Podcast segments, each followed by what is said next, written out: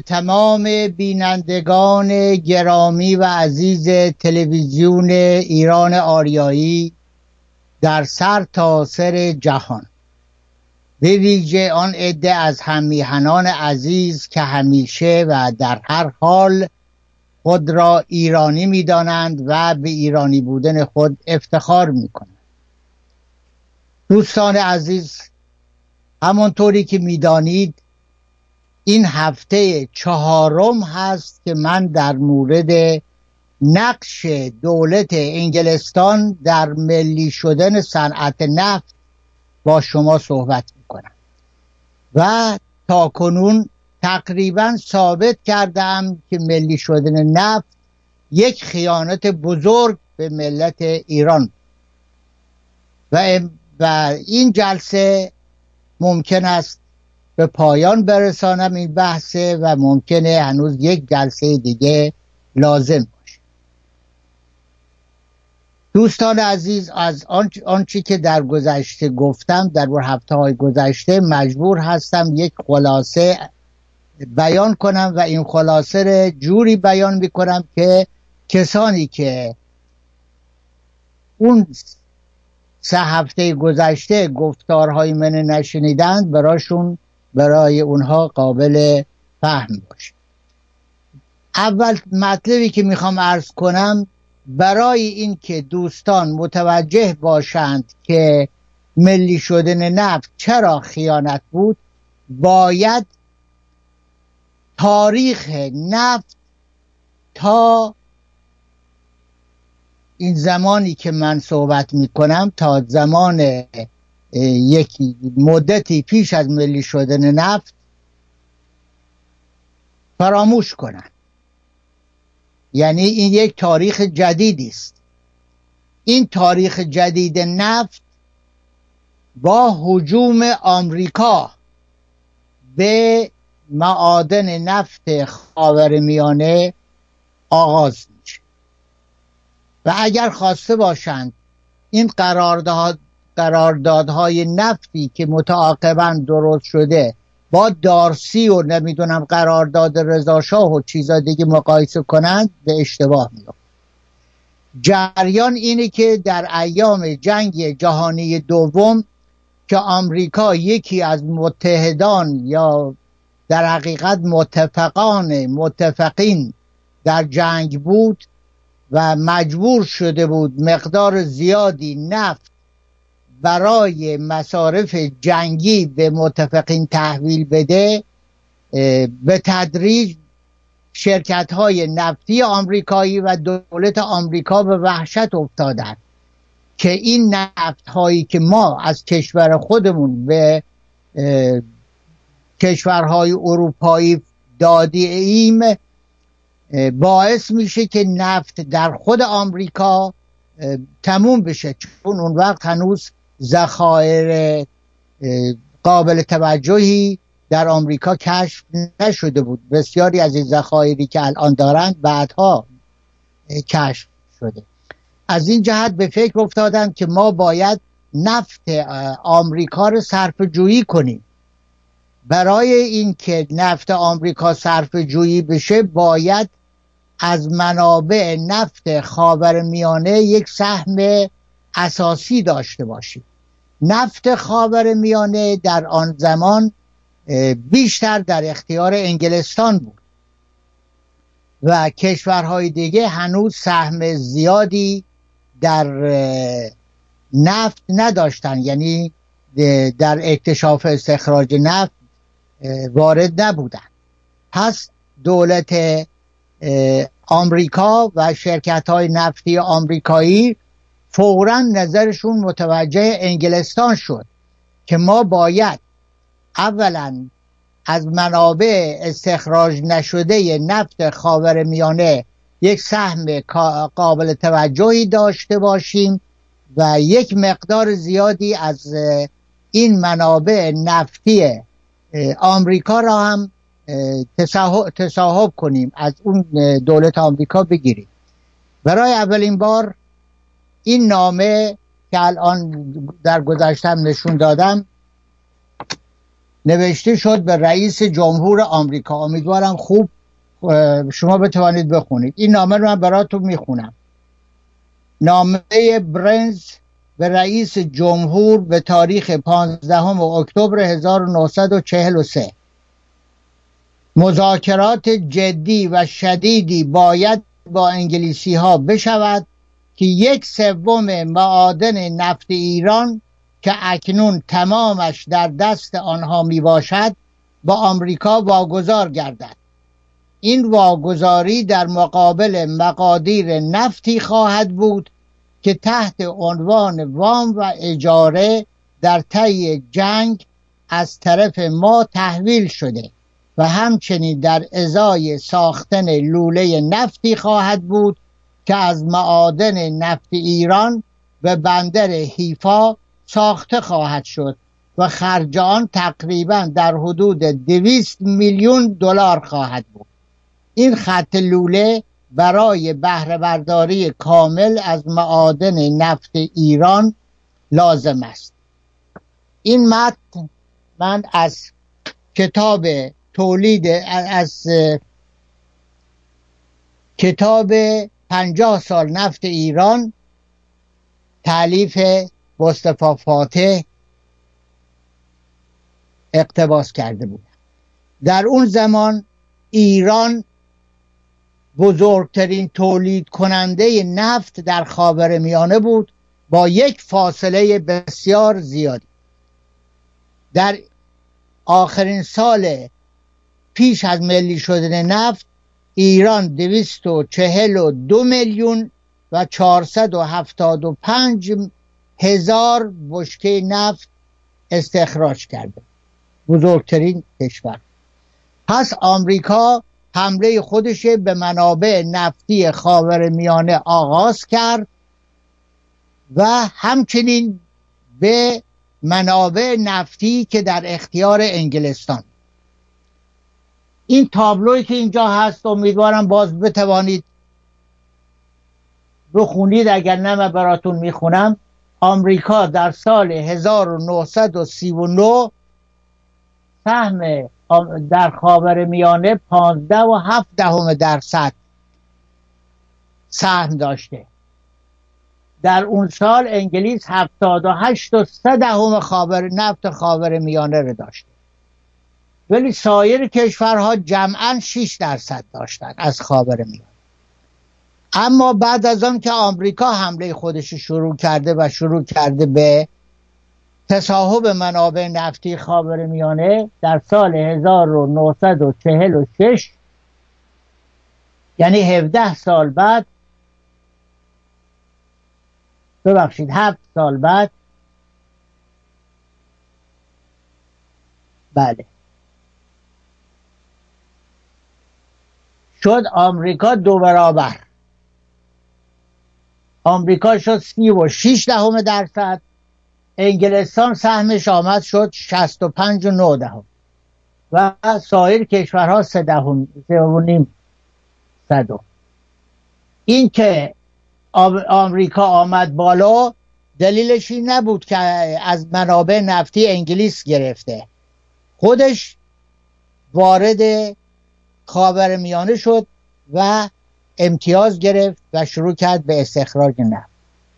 در سال 1953 آمریکا شد 61 دهم درصد و انگلستان شد 31 و 4 دهم ها 8 درصد. آمریکا که وارد شد با لشکر به جنگ انگلستان نرفت.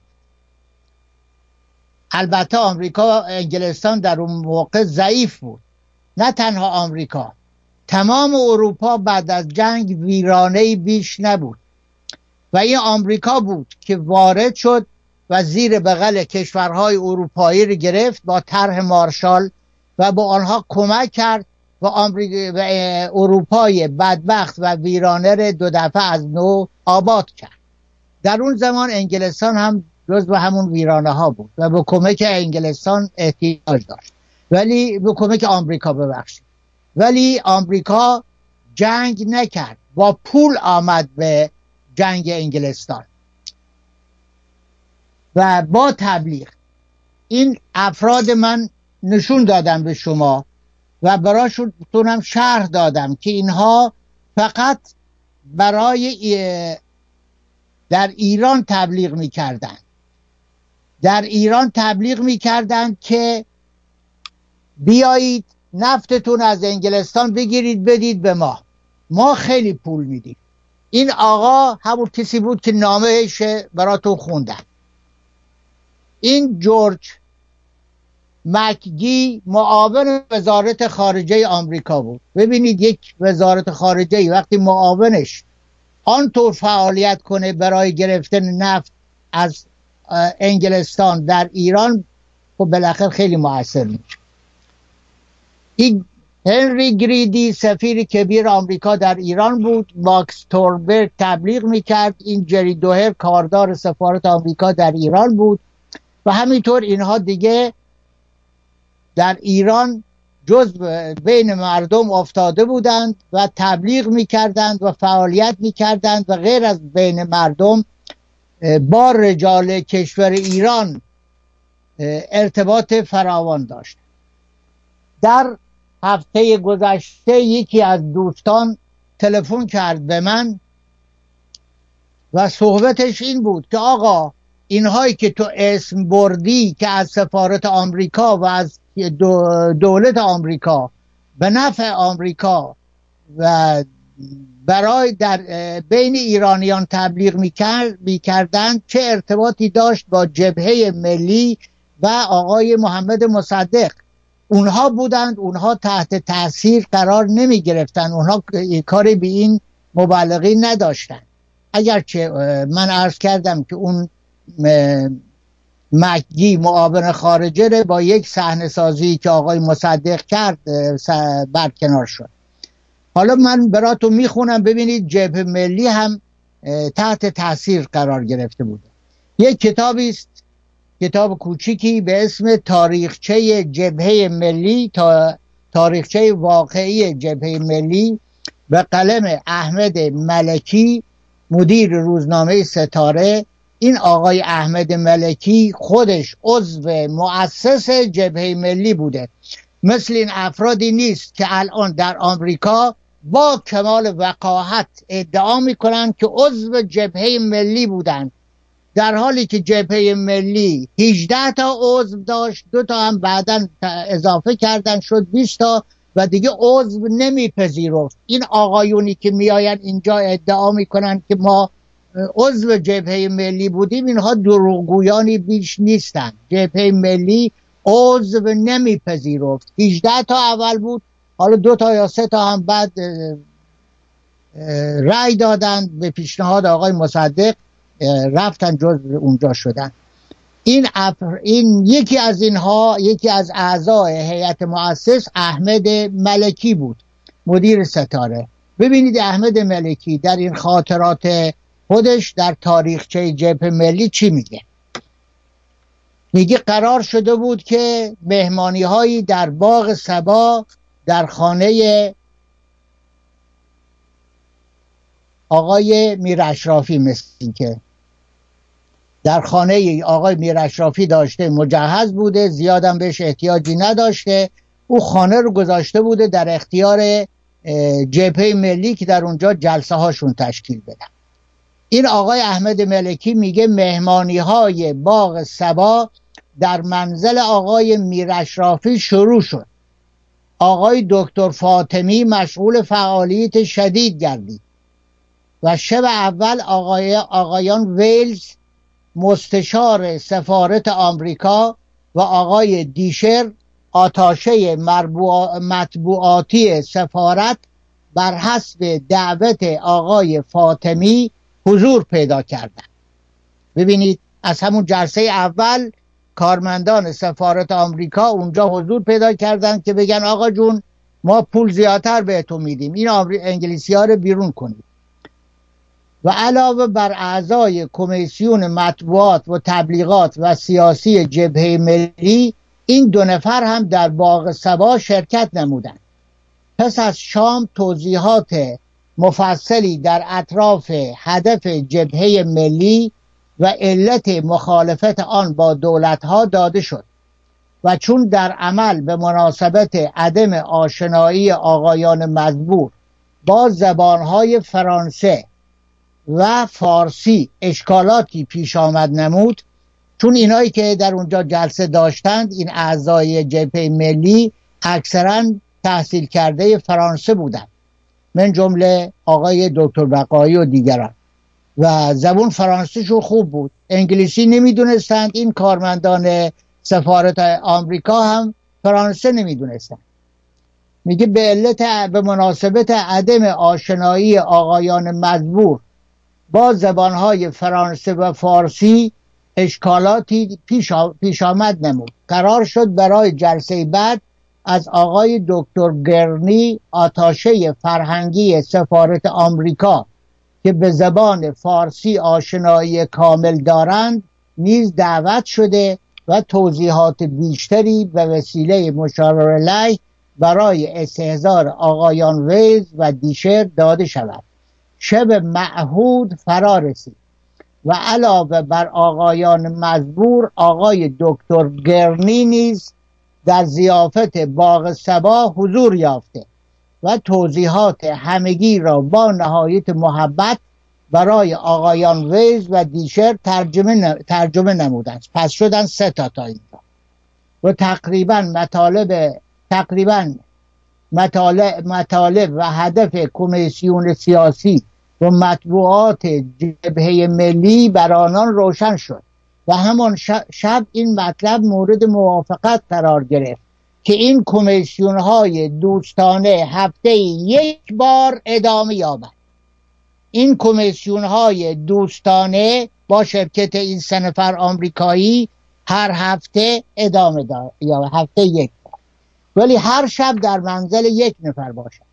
و به همین مناسبت جلسه بعد در منزل در منزل آقای ویلز حضور یافتن خانم ویلز که به زبان فرانسه تقریبا که زبان فرانسه تقریبا زبان مادری ایشان می باشد کار ترجمه دکتر گرنی را تسهیل نموده و به زبان فرانسه بسیاری از محاورات به عمل می آمد و همچنین آقای دیشر هم چون اصلا از اروپاییان قسمت شرقی و ایشان هم فرانسه خوب می‌دانسته بیشتر موجبات پیشرفت صحبت کردیم.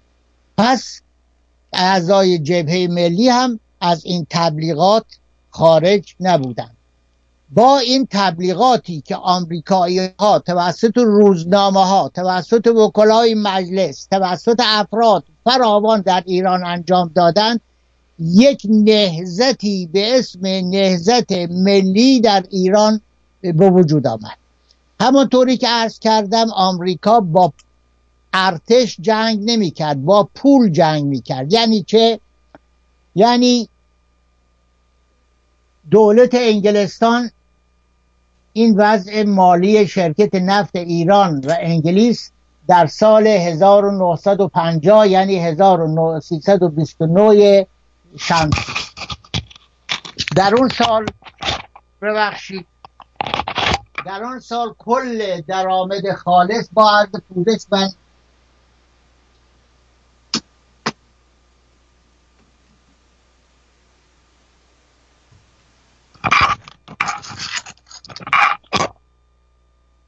وضع مالی شرکت نفت انگلیس ایران در سال 1950 یعنی 1329 یعنی درست سال پیش از ملی شدن. چون می‌دونید ملی شدن قانون ملی شدن در اسفند 1329 تصویب شد. کل درآمد خالص شرکت نفت بوده 84 میلیون خورده. پرداخت مالیات به دولت انگلیس 50 میلیون. ببینید چقدر بی انصافی چون قرار بوده حق ایران بعد از پرداخت مالیات به دولت انگلیس بپردازه. پرداخت مالیات به دولت انگلیس هم طبق قانونی بوده که خود دولت انگلیس تعیین می‌کرده. مالیات جوری تعیین کرده که از 84 میلیون 50 خورده میلیون مالیات گرفت. سهم دولت ایران 16 میلیون. ببینید چقدر بی انصافی درآمد خالص شرکت نفت 33 میلیون. یعنی تقریبا دو برابر ایران. دو برابر ایران درآمد خالص نفت. بعد ذخیره عمومی 25 میلیون. ذخیره سهام ممتاز یک میلیون. اینها هم باید پولش می‌دادن یعنی سهم ایران از اینا هم می‌دادن چون اینا جزء درآمد خالص بود. اما شرکت از اینا ذخیره کرد. خیلی خوب. حالا وقتی که شرکت نفت میایه 16 میلیون از 84 میلیون به ما میده دولت آمریکا در همون وقت با عربستان سعودی قرارداد میبنده و 50 درصد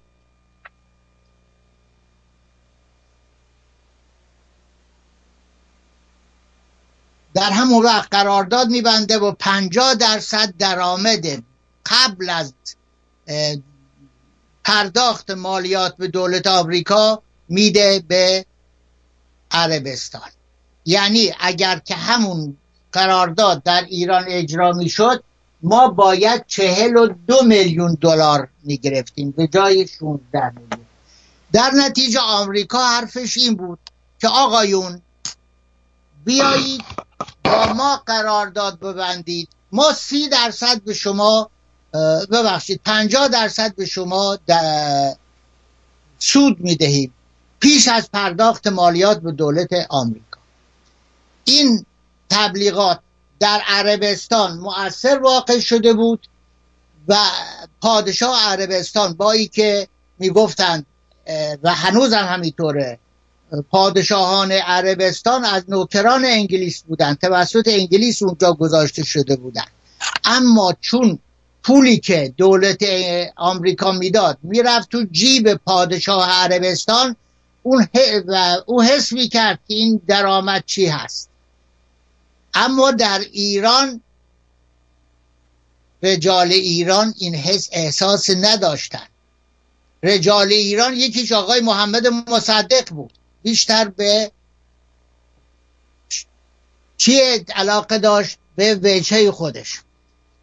آقای محمد مصدق آمده بی بی سی گذاشتش در ردیف زردشت و فردوسی و کوروش و دیگران. او به این علاقه داشت. نمی‌خواست با انگلستان در بیفته و انگلستان اون مثلا اذیت کنه و بدبختش کنه و بدنامش کنه.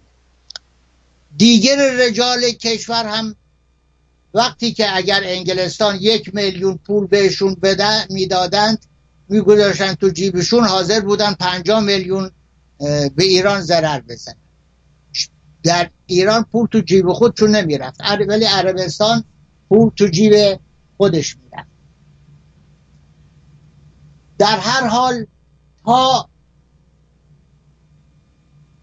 روز ملی شدن نفت وضع چی بود؟ آمریکایی افتاده بودن تو مردم با روزنامه های فراوان با پول های فراوان با تبلیغات فراوان و با حرف های اساسی که آقا ما پنجاه درصد به شما میدیم نهزت ملی درست کرده بودن. نه نهزت ملی شدن نفت. دوتا با هم فرق داره. نهزت ملی ایران.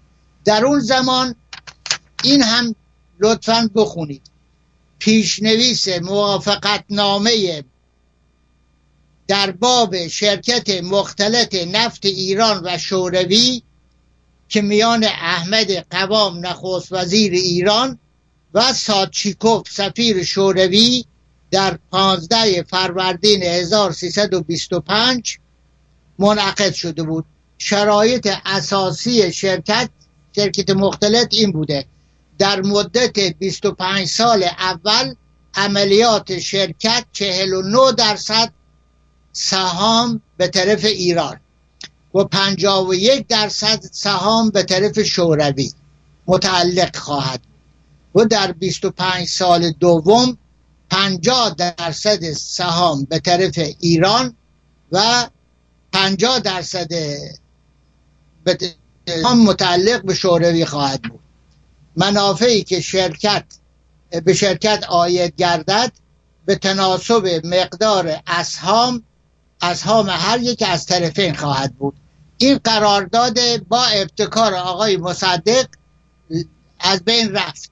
یعنی اگر درست شده بود فوق العاده به نفع ایران بود. برای که در جنوب شرکت نفت به بدبخت کارگران منتهای بدبختی اداره می‌کرد در حسیرآباد و حلبی آبادی که خودشون بنا کرده بودن.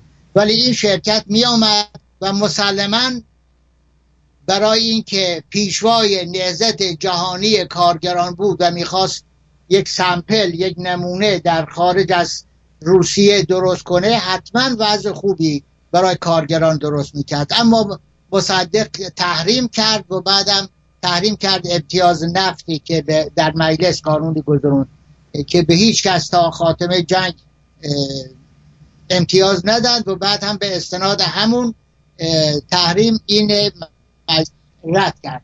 حالا می‌خوایم ببینیم جریان وقایع اوضاع سیاسی علیه انگلیس دقیقا تا روز ملی شدن نفت چی بوده؟ تا روز ملی شدن نفت در ایران. دوستان گرامی تا روز ملی شدن نفت در ایران یعنی تا 29 همین اسفند 1329 پوشش آمریکا برای تصاحب تمام یا حداقل سی درصد از سهام شرکت نفت انگلیس و ایران. پس آمریکا داشت بین مردم آنطور فعالیت می‌کرد و مردم ایران تحریک می‌کرد و اون نهزت عظیم ملی به وجود آمد دولت روسیه هم در این نهزت ملی سهیم بود. کوشش روسیه برای اجرای مقابل نامه قوام سادچیکوف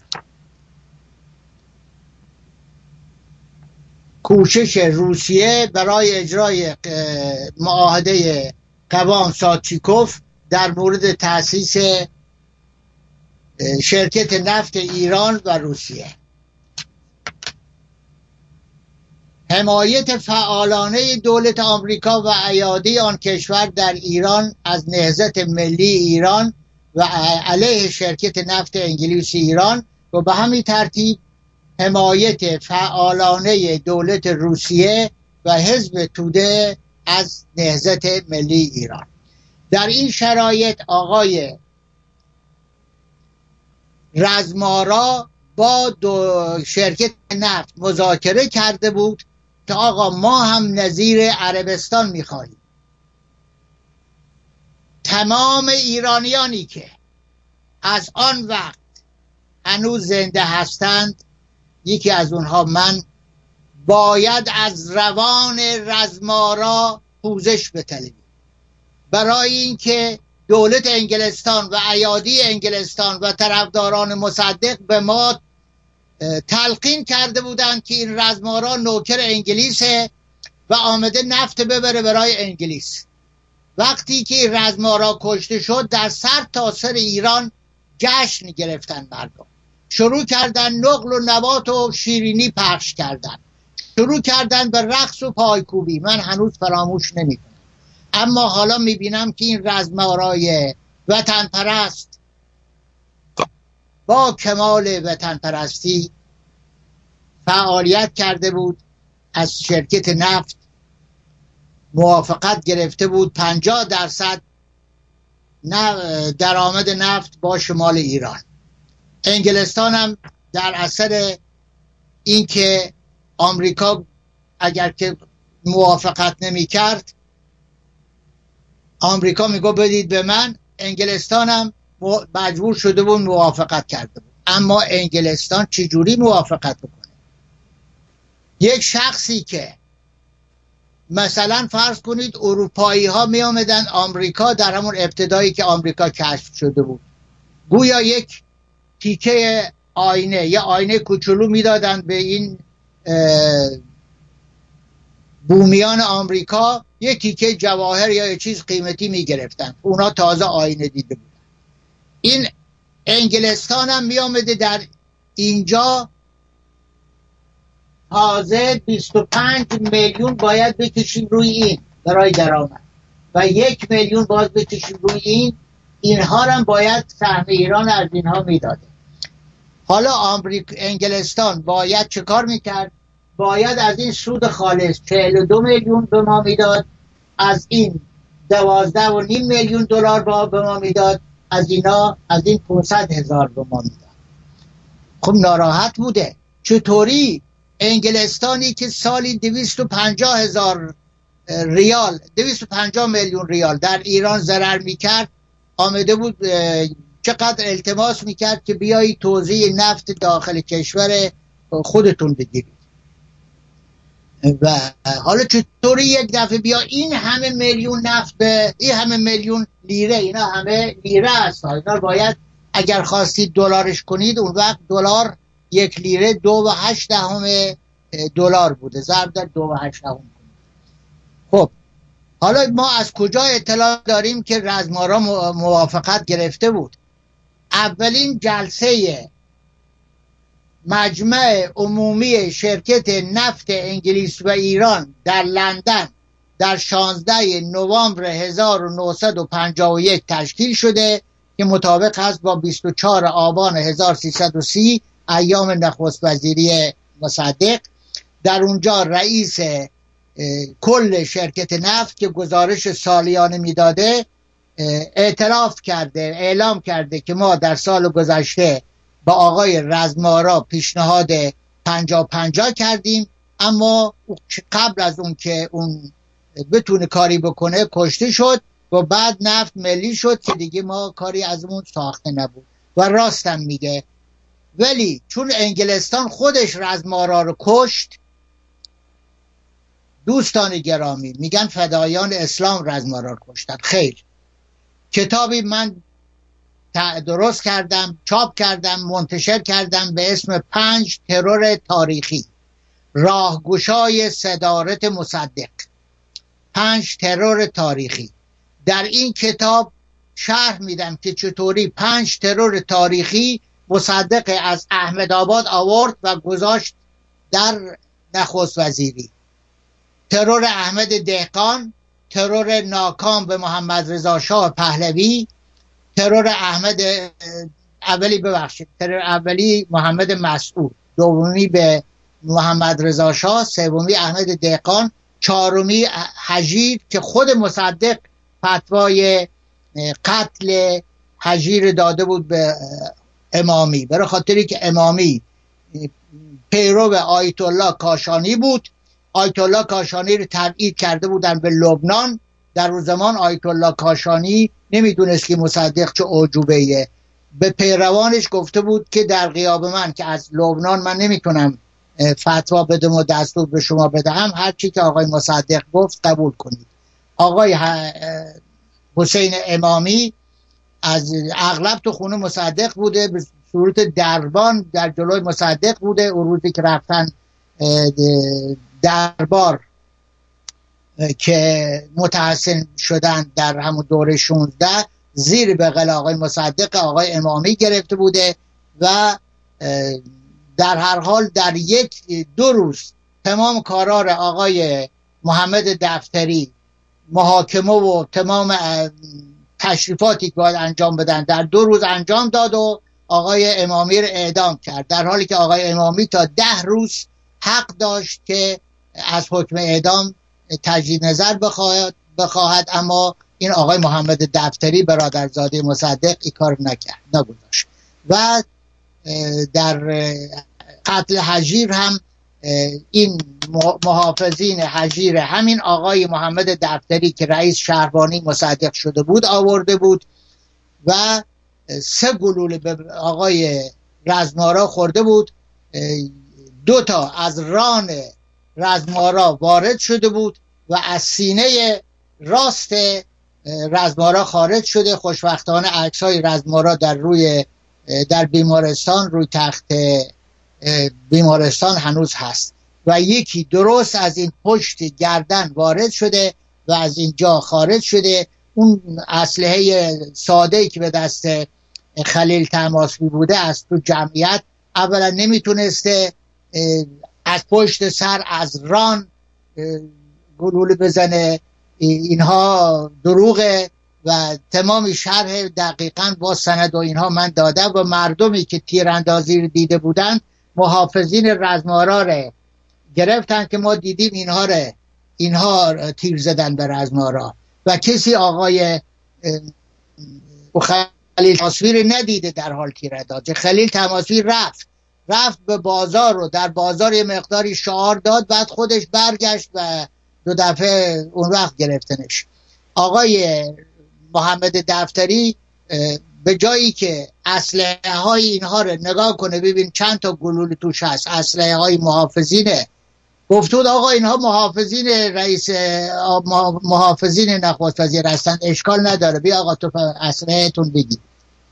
اینها رو منتها همین قدر من گزارش پزشکی قانونی خیلی دلیل هست که اینها محافظین کشتن.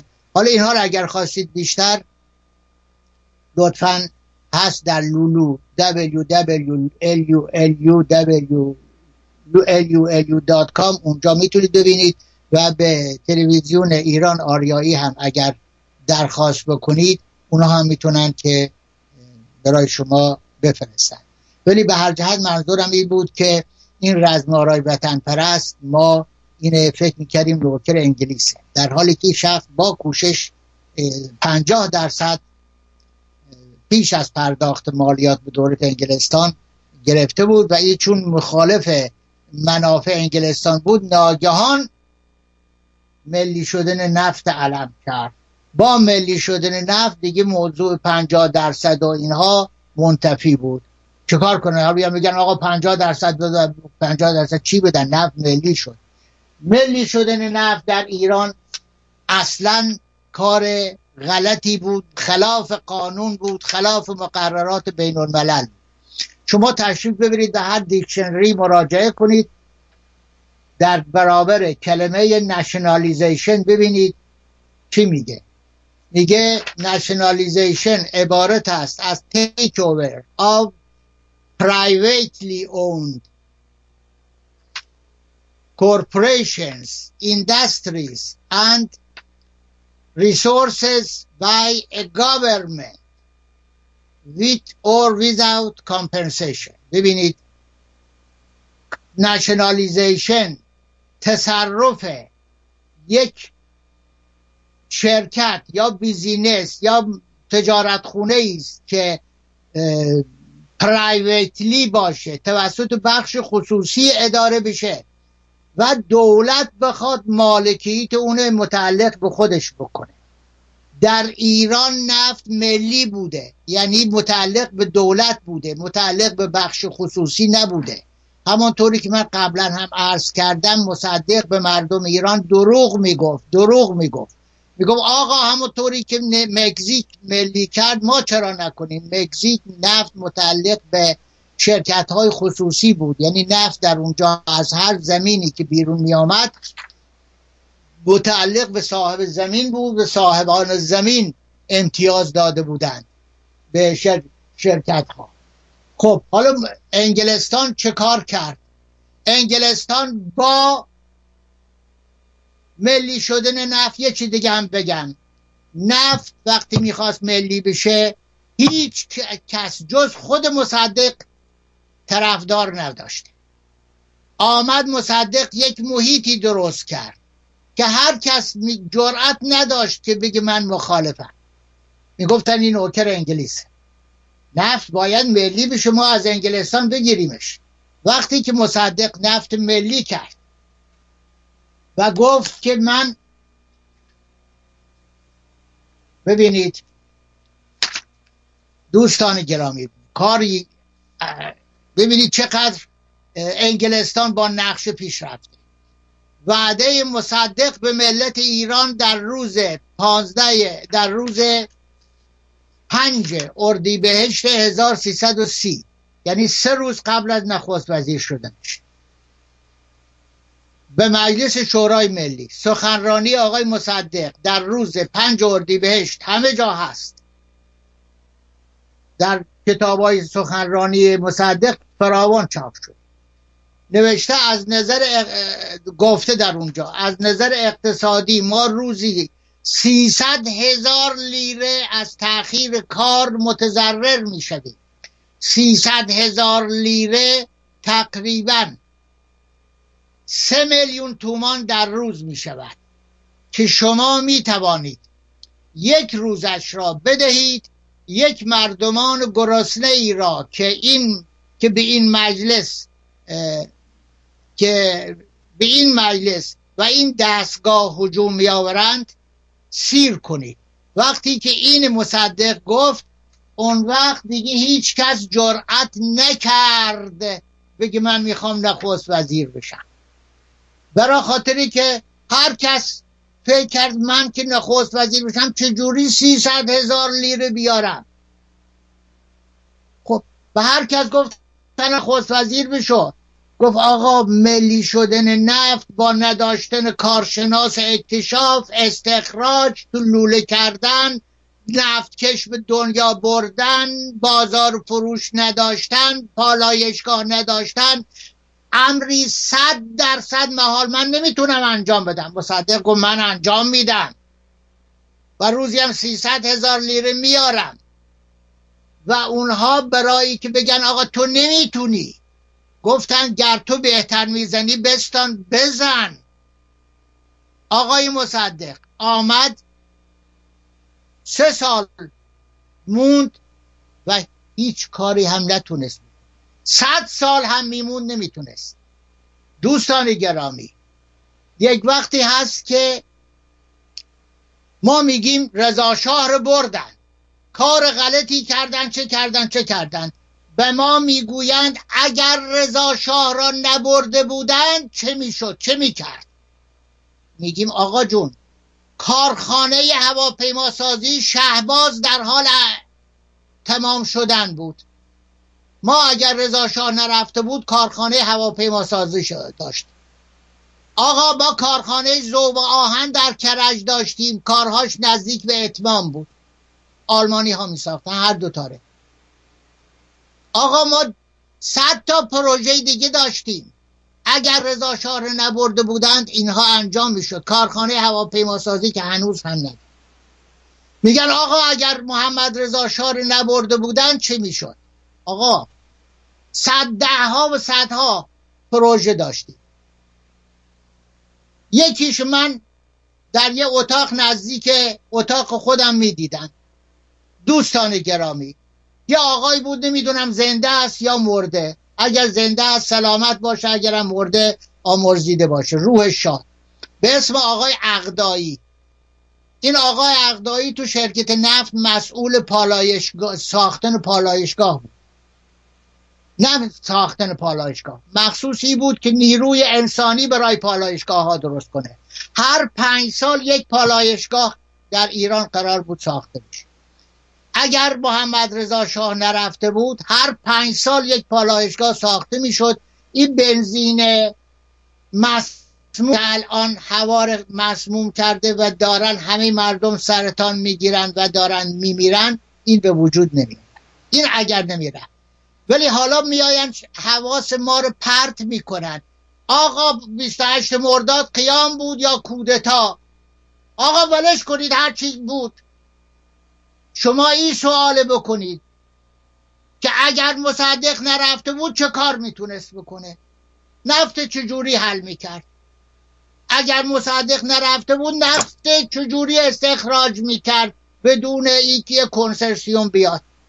و اگر کنسرسیومی هم بیایه خب این می‌شد مثل همون شرکت نفت انگلیس ایران. تو چجوری آقای مصدق بدون کارشناس و همه چی نفت استخراج می‌کردی؟ بدون اینکه بازار فروش داشته باشید میفروختی. شما دوستان حساب کنید سوال کنید اگر نرفته بود چی می‌شد؟ این فرق داره با رضا شاه و محمد رضا شاه. مصدق رفت. سیصد هزار لیره در روز ضرب در سیصد و شست و پنج روز می شود صد و نه میلیون و پونصد هزار. ببخشید. یک صفر من کم گذاشتم.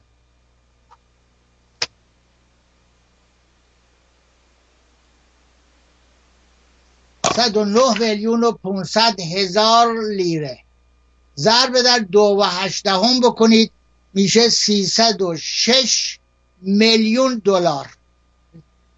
شرکت نفت خودش در سال 1950 84 میلیون لیره داشته.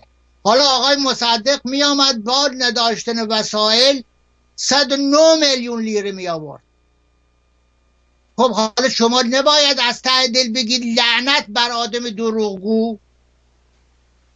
واقعا لعنت بر آدم دروغ خب وقتی که مصدق اینا رو میگه میگن آقا جون ما که از آدم ساخته نیست.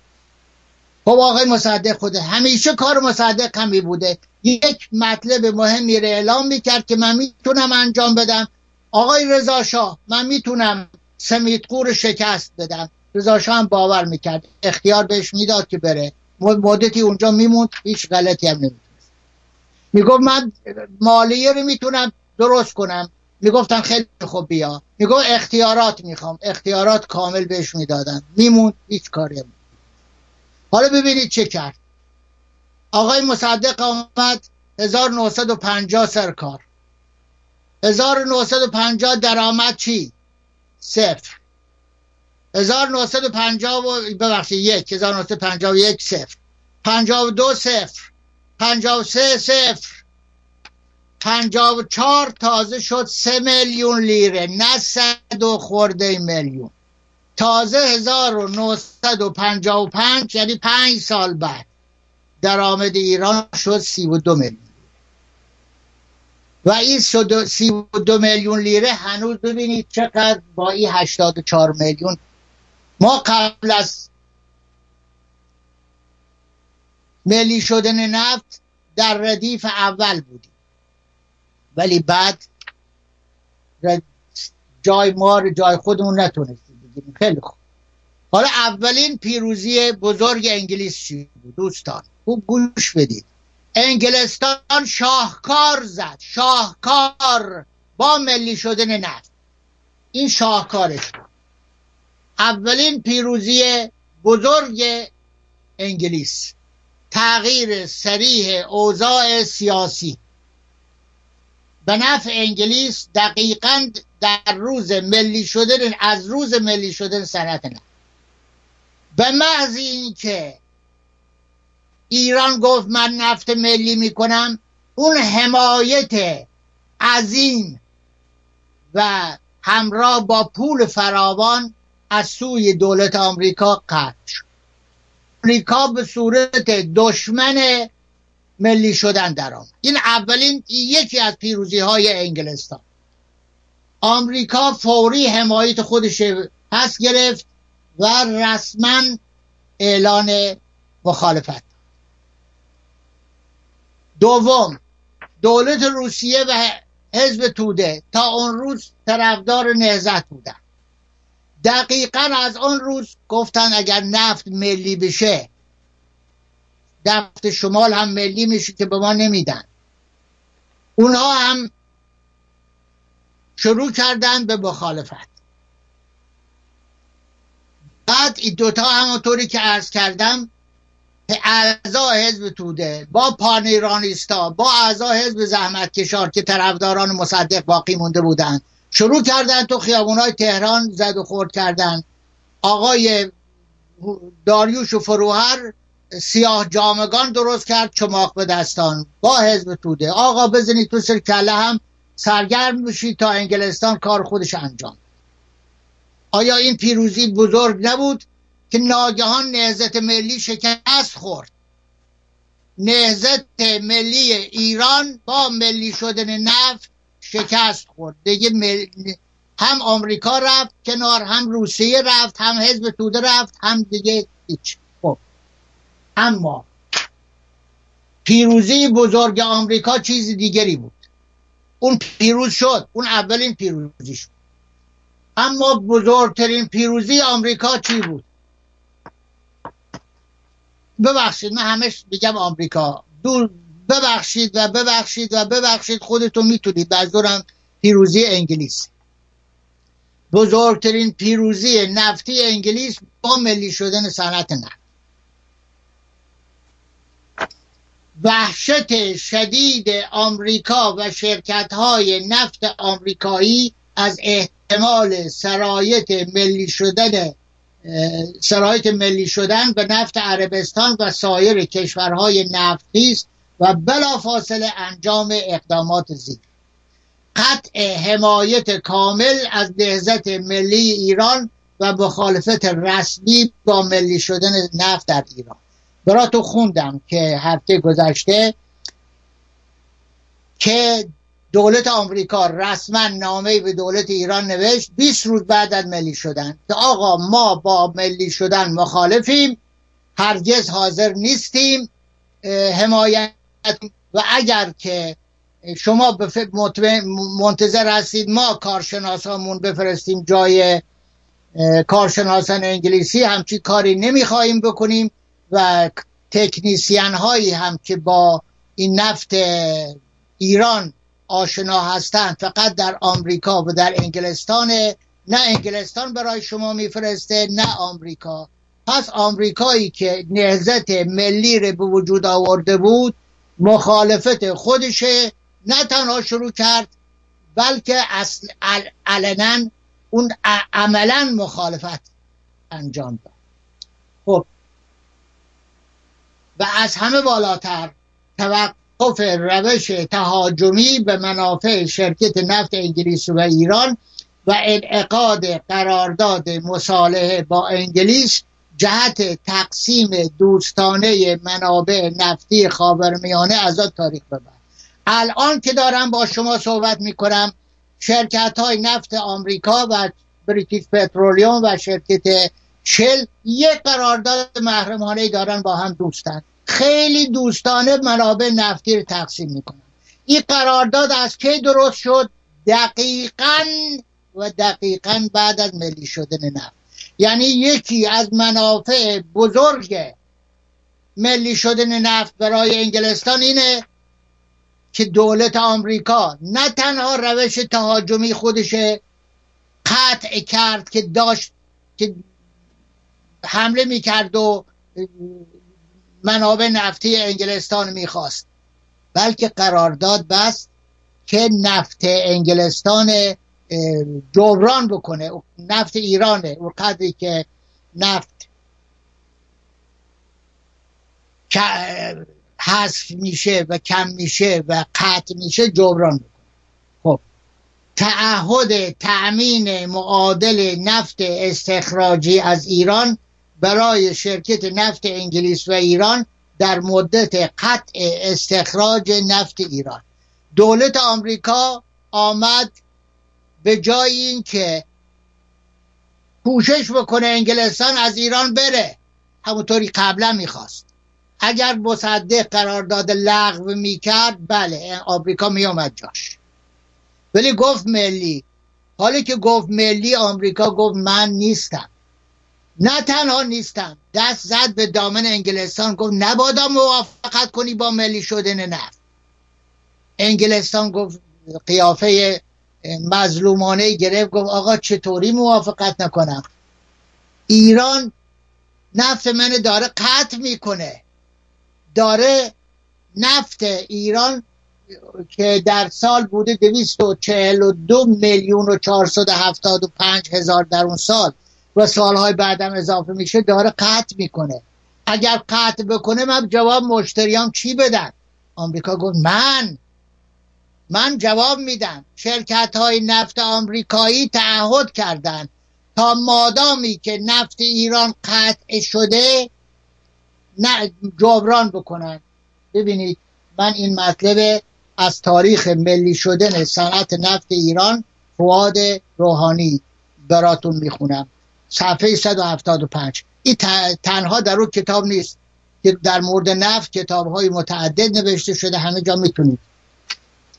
نوشته در تیر ماه 1330 نماینده ای از طرف دولت انگلستان به مدیر امور نفت دولت آمریکا مراجعه و با توضیح اشکالاتی که از ملی شدن نفت در ایران ایجاد شده بود اظهار کرد که اگر دولت آمریکا در رفع این اشکالات مساعدت نکند وضع بسیار وخیمی پیش خواهد آمد.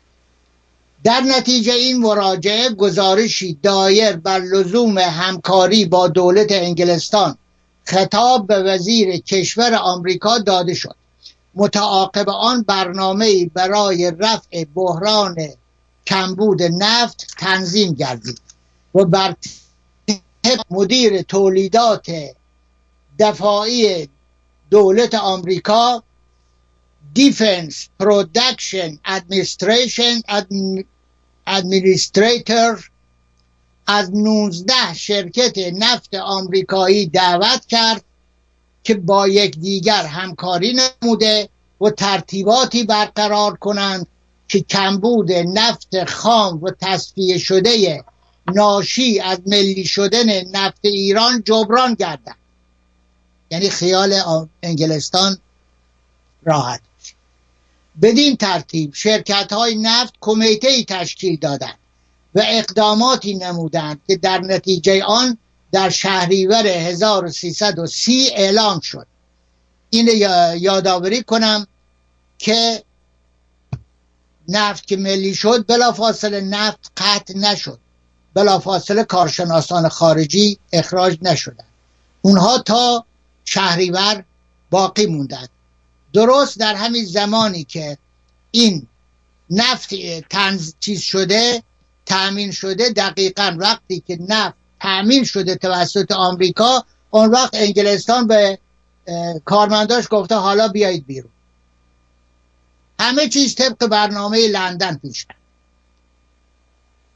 که در نتیجه آن در شهریور هزار... که نتیجه آن در شهریور 1330 اعلام شد که آن مقدار نفت که شرکت که شرکت سابق معمولا از ایران تولید می کرد تا آخر سال 1951 برای شرکت مزبور تأمین شد.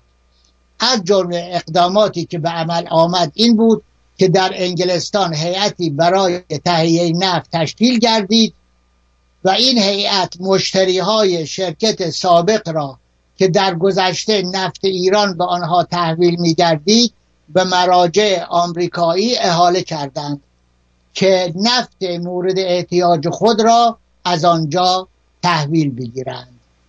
و این باقی موند. یعنی همینطور تا پایان زمانی که اصلا باقی موند. وقتی هم کنسرسیوم آمد این روشی که نفت اون نفت ها تحویل داده می‌شد دیگه بر نگردوندن همینطور ادامه پیدا کرد. دوستان این جدول هم بعد نیست. تماشا یادتون باشه در 1950 تولید نفت ایران بود دویست و چهل و دو میلیون و چهارصد و هفتاد و پنج هزار بشکه اما کشورهای دیگه در 1950 یعنی همین وقتی که ایران دویست و چهل و دو هزار بشکه بود عراق بود چهل و نو هزار چهل و نو میلیون ببخشید چهل و نو میلیون بشکه کویت بود بیست و پنج میلیون بشکه. قطر بود دوازده میلیون بشکه. عربستان سعودی صد و نود و نه میلیون بشکه. بحرین یازده میلیون بشکه. اما تا سال 1953 که ایران هیچی نفت نداشت عراق شد دویست و ده میلیون بشکه. کویت سیصد و چارده میلیون بشکه یعنی از ایران زد بالاتر. قطر سی و یک میلیون بشکه. عربستان سعودی سیصد و هشت میلیون بشکه. بحرین ده میلیون یعنی بحرین به دلایلی کم شد ولی همه زیاد شد. در 1950 کل در کل تولیدات نفتی از این پنج کشور بود 398 میلیون و 279 هزار بشکه. در 1953 شد 875 هزار و 157 هزار بشکه. یعنی تفاوت 38 هزار 38 هزار که کمتر شده. چون این دوتا با هم این 38 هزار کم شده. این 38 هزار من کم کردم از بخیه او قدری که زیاد شده 476 میلیون بشکه در چند سال این پنج کشور اضافه شده. خب حالا جایی برای ایران بود که بعدش بیایه.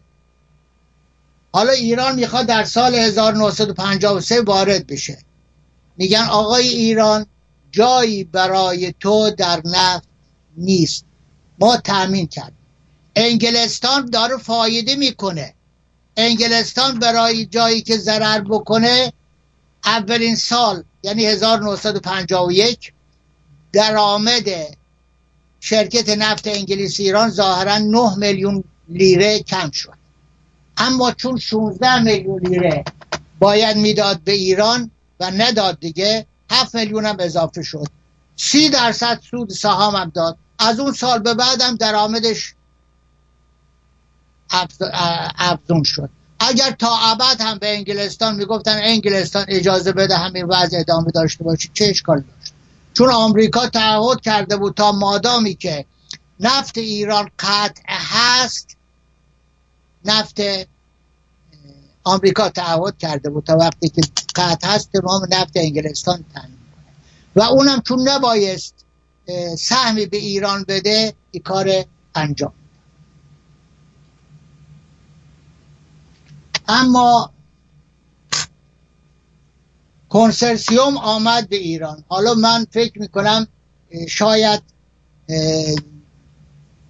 ضررهایی که کنسرسیوم با کنسرسیوم به ایران خورد در امروز فرصت نباشه ولی باید چیزهای ارز کنم. این آقای مصدق نمی‌دونید چقدر ضرر به ایران زد با شده.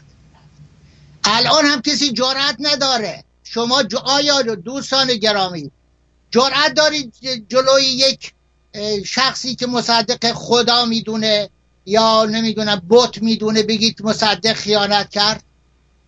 البته من توهین نمی کنم من دارم با سند دلایل خیانت اول بیان می‌کنم. نه مثل کسی که چهار هزار دلار می‌گیره و میره تو تلویزیون چهار هزار دلاری.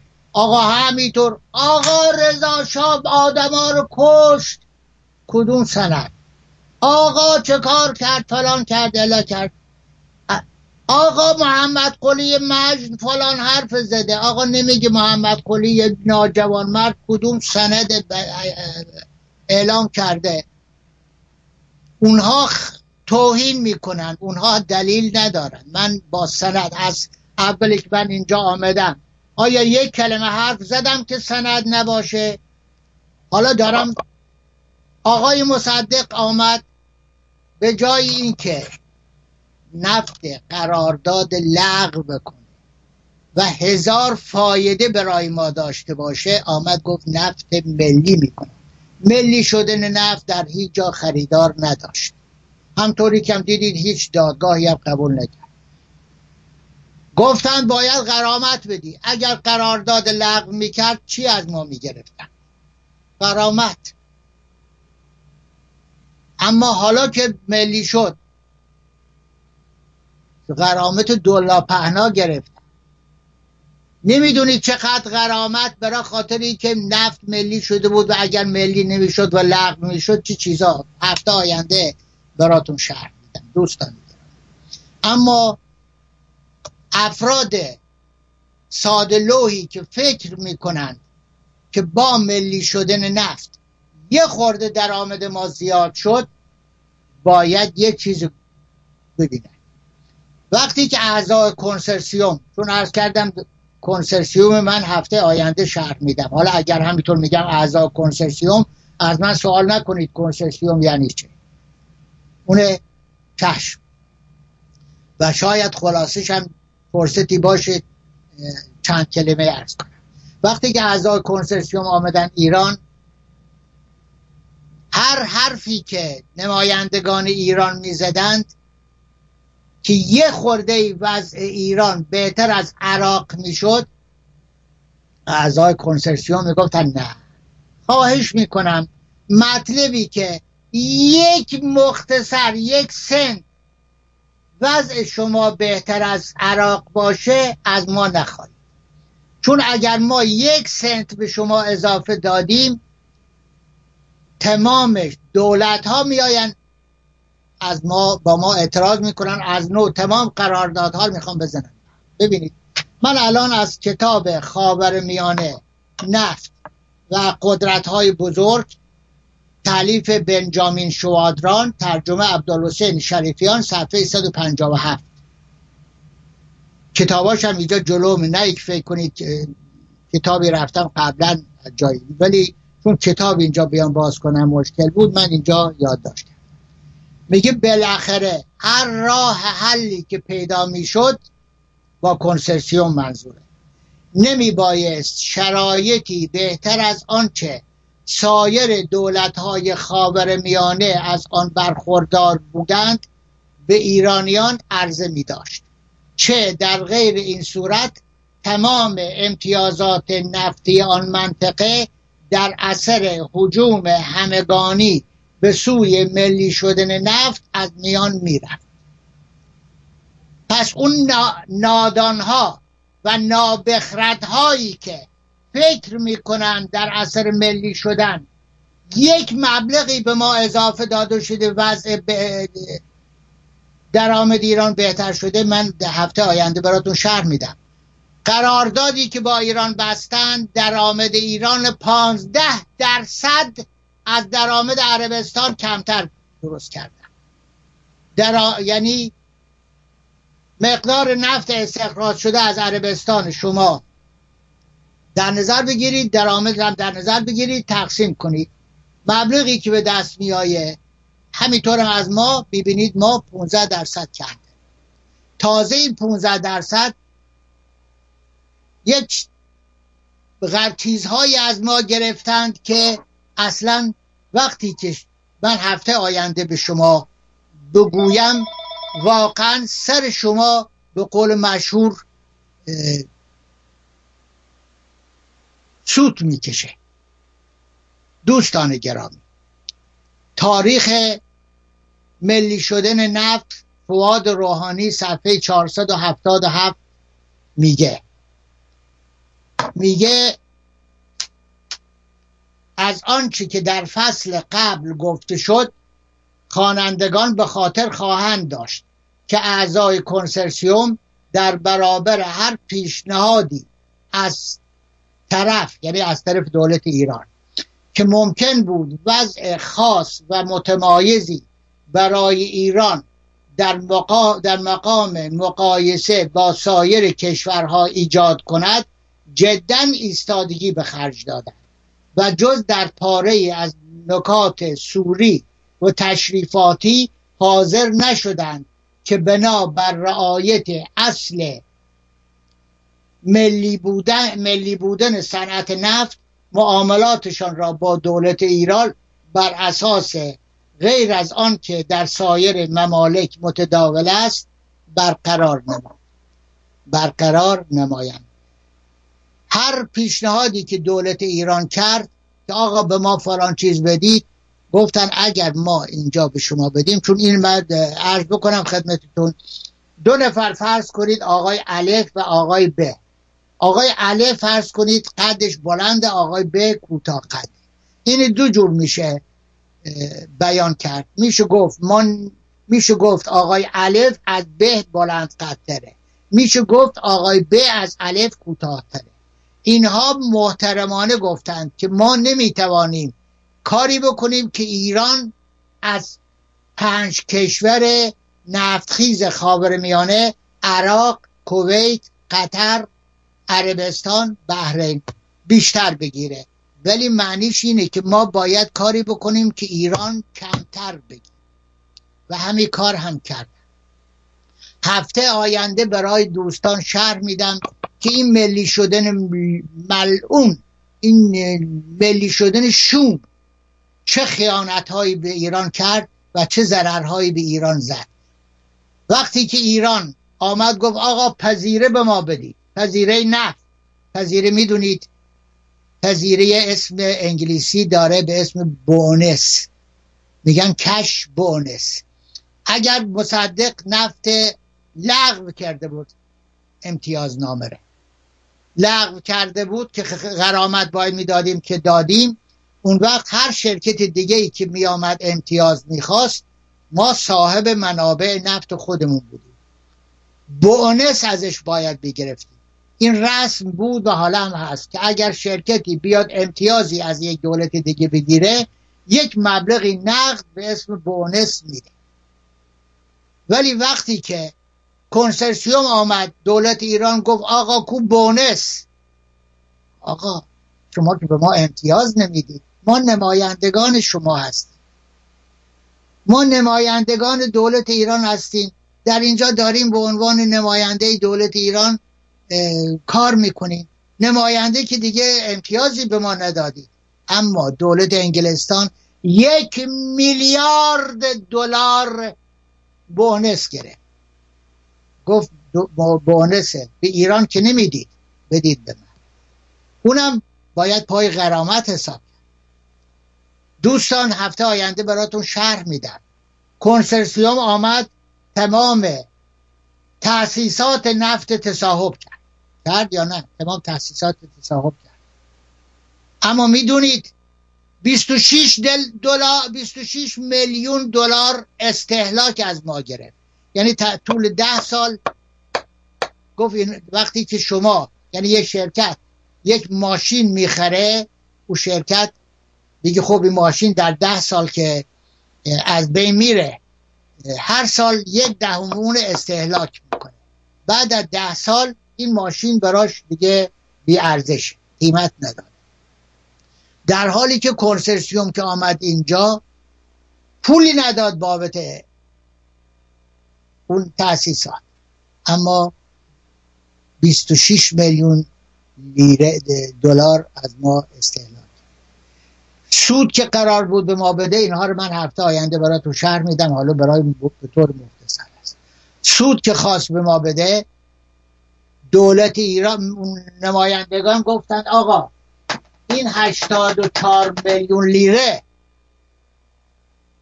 اگر که 50 درصدش به ما بدید میشه 42 میلیون. حالا کار به 25 میلیون هم نداریم که باید اونا می‌دونید چی گفتند؟ گفتن آقا این شرکت نفت عربستان به آرامکو امتیاز داده. ما که امتیاز از شما نگرفتیم. ما اگر که بیاییم 50 درصد سود به شما بدیم معنیش اینه که یعنی از شما امتیاز گرفتیم. ولی ما نماینده شما هستیم. ما معمور شما هستیم. ما نوکر شما هستیم. داریم برای شما کار می‌کنیم. پس سود ما پنجاه درصد به صورت نمیدیم آمدن یک, ف... یک کلیه عدد فرضی فکر کردن و لب دریا یک قیمتی گذاشتند روی لب خلیج فارس. روی نفت اون بلاک قرار دادند بدون که نرخ واقعی باشه. ما احمق ها هم آمدیم گفتیم به به به. پنجاه درصد همونطوری که آرامکو داره پنجاه درصد به عربستان میده این کنسرسیوم هم داره به ما پنجاه درصد میده. خیر. پنجاه درصد به ما نداد. پنجاه درصد فرضی به ما داد. آیا دوستان می‌دونن این کنسرسیوم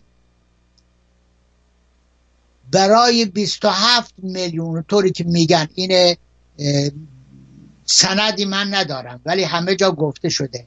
کنسرسیوم قرار گذاشته بود 27 میلیون دلار رشوه بده با نمایندگان. روح محمد رضا شاه از این موضوع خبر نداشت. بعد رفتن پیش محمد رضا شاه گفتن آقا پنج میلیون دلار آقای زاهدی می‌گیره سپه زاهدی. دو میلیون دلار آقای دکتر امینی می‌گیره. ده میلیون هم برای شما در نظر گرفت. اعلی حضرت گفت من هیچ وقت حاضر نیستم. اسمم مثل مزفر شاه و احمد شاه در تاریخ به عنوان یک رشوهگیر ثبت میشه. من پول نمی‌خوام. در این صورت آقای دکتر امینی هم گویا به طوری که اظهار کرده دو میلیون دلار چون وزیر مالیه بوده ریخته به حساب. اما آنطوری که شایع هست آقای سپه و زاهدی پنج میلیونشون بگیرفتن حالا این کنسرسیوم داد سود به ایران؟ نه رشوه نه. یکی از موادی که کنسرسیوم گذاران گذاشتندی بود که یک تخفیفی کنسرسیوم می‌گرفت و او تخفیف دو سه سال گرفت بعد حذف کرد. چرا حذف کرد؟ برای که شاه و امینی پولاشون نگرفت.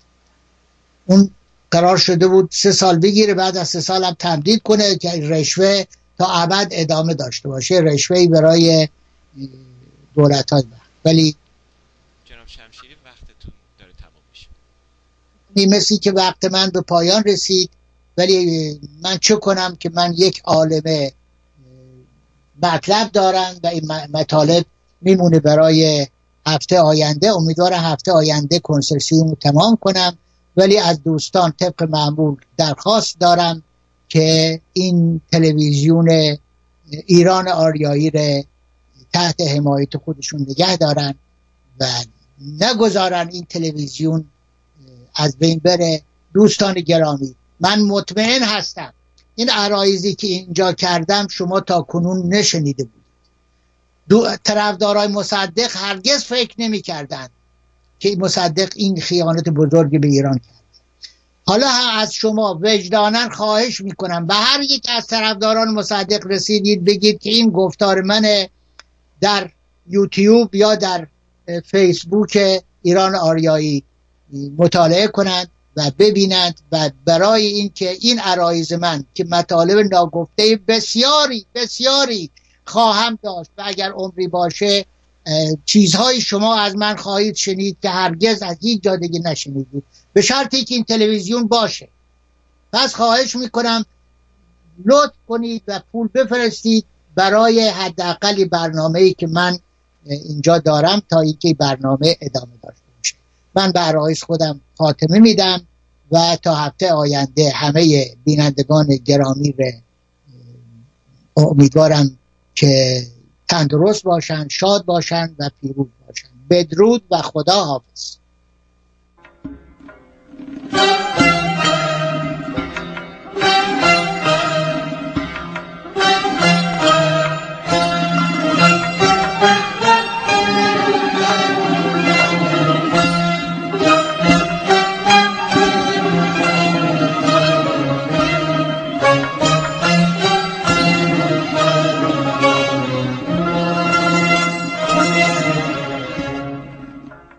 ای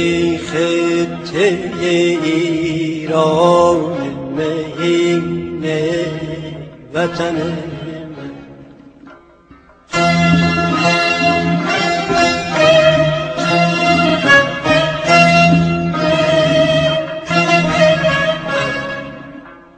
ای خطه ایران مهین وطن ای گشته به مهر تو عجیب جان و